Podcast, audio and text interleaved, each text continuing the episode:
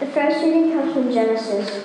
They heard the sound of the Lord God walking in the garden at the time of the evening breeze, and the man and his wife hid themselves from, from the presence of the Lord God among the trees of the garden. But the Lord God called to the man and said to him, Where are you? He said, I heard the sound of you in the garden, and I was afraid because I was naked, and I hid myself.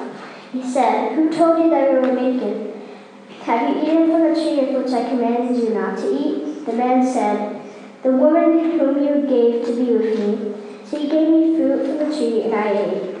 Then the Lord God said to the woman, What is this that you have done? The woman said, The serpent tricked me, and I ate. The Lord God said to the serpent, Because you have done this, cursed are you among all animals and among all wild creatures. Upon your belly you shall go, and dust you shall eat all the days of your life. I will put enmity between you and the woman, and between your offspring and hers. He will strike your head, and you will strike his heel. Holy wisdom, holy word. Thanks be to God.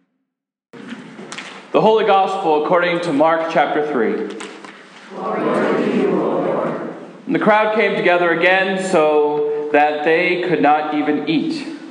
When his family heard it, they went out to restrain him, for people were saying, He has gone out of his mind. And the scribes who came down from Jerusalem said, He has Beelzebul, and the ruler of the demons. He casts out demons. And he called them to him and spoke to them in parables. How can Satan cast out Satan? If a kingdom is divided against itself, that kingdom cannot stand. And if a house is divided against itself, that house will not be able to stand. And if Satan has risen up against himself and is divided, he cannot stand, but his end has come. But no one can enter a strong man's house and plunder his property without first tying up the strong man. Then indeed the house can be plundered. Truly I tell you, people will be forgiven for their sins and whatever blasphemies they utter. But whoever blasphemes against the Holy Spirit can never have forgiveness, but is guilty of an eternal sin. For they had said he has an unclean spirit. Then his mother and his brothers came, and standing outside, they said to him and called him. A crowd was standing near him, and they said to him, Your mother and your brothers and sisters are outside asking for you. And he replied, Who are my mother and my brothers? And looking at those who sat around him, he said, Here are my mother and my brothers. Whoever does the will of God is my brother and sister and mother. The gospel of the Lord. Please be seated.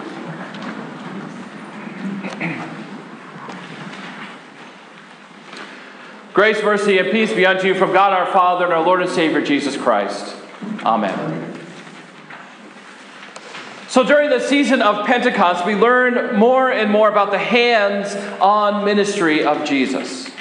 We read about the things that Jesus did with his disciples and how the Holy Spirit moves in the life and the ministry of Jesus.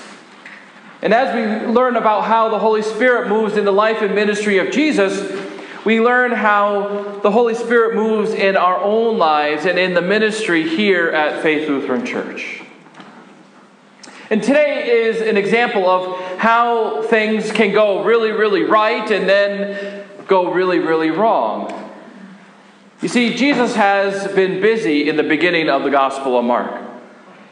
He is constantly moving. And today we jump right into the third chapter of Mark, and he's already got the crowds wondering about him. His family is afraid for him, and the religious leaders are already against him.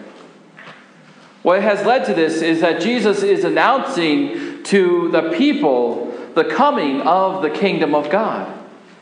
Jesus calls his disciples, which includes a tax collector. He casts out demons, and he even does this on the Sabbath.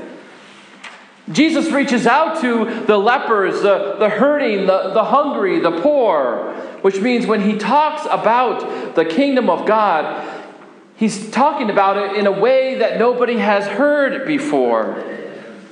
That the kingdom of God is for everyone.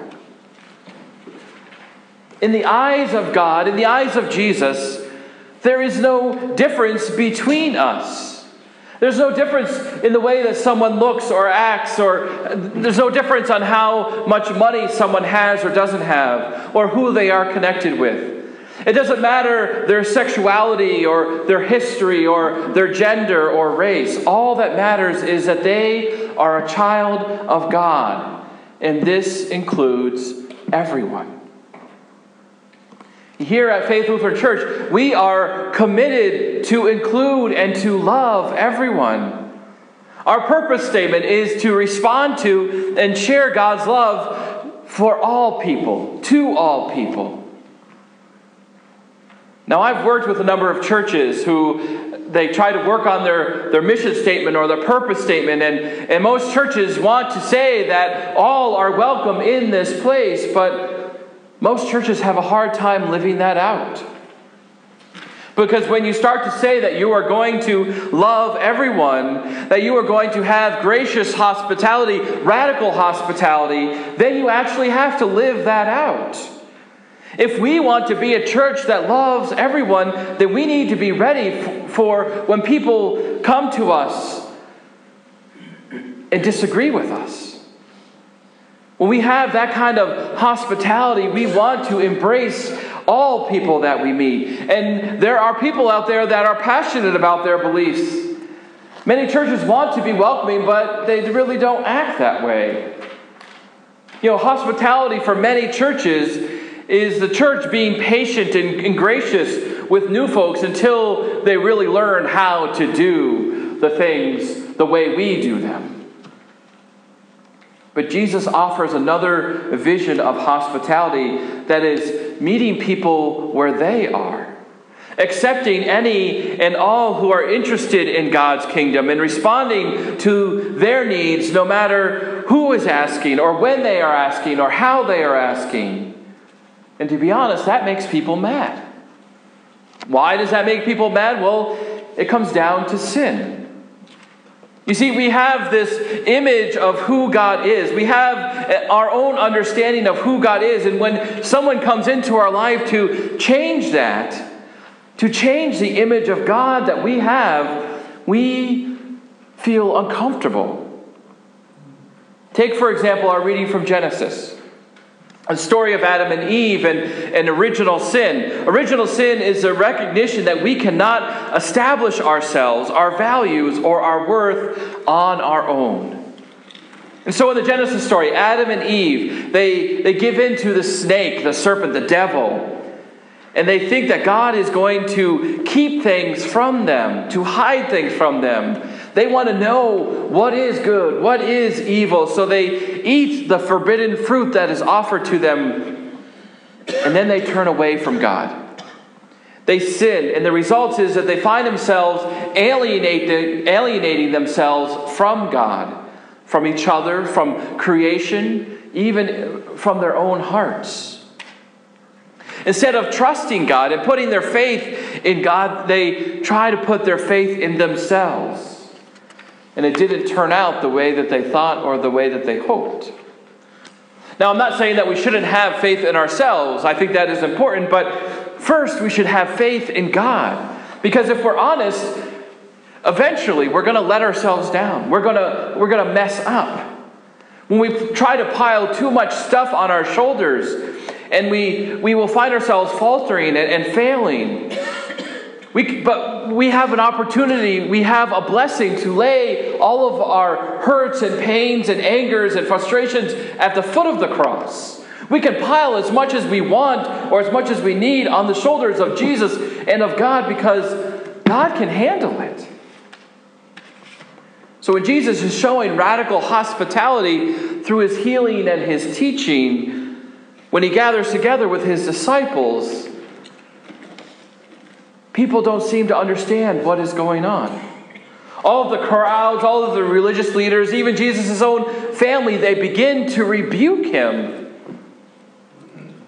You see, we have an idea of what Jesus should and should not be doing. And if he is not following that, if he is reaching out to everyone, including everyone into his ministry, well, that doesn't seem to, to be right. You know, instead of including everyone, sometimes we think Jesus should be preaching against certain lifestyles. Because when he includes everyone in the kingdom of God, that may make us feel a little uncomfortable. But that's what we do, right? We have an idea of how things should happen, how things should be, who should be in and who should be left out. And the way that we do that in today's society is by rules. We make rules. Not rules on how we can help our neighbor, but instead rules how we can judge our neighbor. We create rules on who can and who cannot be a member of the church.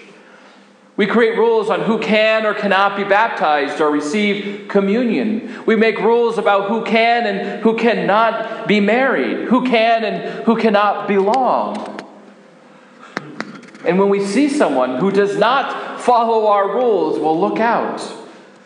We begin to judge them and exclude them from the kingdom of God. But from my perspective, it is because of the love of God that determines how we treat our neighbor. It is through Jesus that we learn God's love and grace. And God's love and grace has no boundaries. God's love and grace has no laws, has no rules. God's love and grace is available to all. So we can ask ourselves are we pushing the boundaries of what is socially and religiously acceptable in order to reach more people with the good news of God's great love? You know, I think that's what most people would like to see the church do. A surprising fact for most of us in the church is that a recent study shows that the fastest growing denomination in the United States today is, are those who don't affiliate with any religious church. We call them the nones. There are many theories of why this is happening, but I believe part of the problem is that the voice that is crying out for love and grace and acceptance in the world is not the loudest voice. The message that people hear more and more in our world today is a voice that calls out for hatred and, and judgment. It is not the love of God that is the message that people are hearing. So, this summer, while you are out living in God's beautiful creation, as you encounter people, you know, through the ministries here at the church, through the outreach events that we are having this summer at the Relay for Life next week, or the summer solstice, or the sidewalk sale. Think about your faith. Think about the love of God and how we can get the message of God's acceptance and love into the world, into the hearts of the people that we encounter. So when someone comes up to you and says, Oh, what church do you go to? Well, I go to Faith Lutheran Church. Well, why should I come to your church? What is the answer? What are you going to say? It doesn't have to be long or complicated. It can be as simple as well, at my church, we believe that God loves everyone, period. Or we could say, well, you could come to my church because I love my church. At my church, everyone is welcome. Everyone is loved. It doesn't matter who you are, where you've come from, what you have done or not done in your life. We talk about God's love given to all. We welcome all people. Now, when they step, step back in, in shock and, and they may challenge you because no one does that. No one gives that much love or, or radical hospitality. They may say, well, well, what if I. Well, no, no. God loves you. Well, but that one time I. No, no, no. God loves you. So what you're saying is, yes. What I'm saying is, God loves you. It's as simple as that. God loves you for who you are, and God is not asking you to change. So, our mission as the body of Christ called here at Faith Lutheran Church is to get that message out to as many people as possible because there is this assumption that the church is not a good place for people to be. This assumption is going to be shown clearly in a video that I want to show you this morning. It's a short video, and I would like to close with it because when people think about the church, people have this image of what the church is or isn't. And what I hope and what I pray is that these assumptions can be shown as false. That their view of the church is the view of the church that I know and that I love and that I embrace, and that is a church for everyone.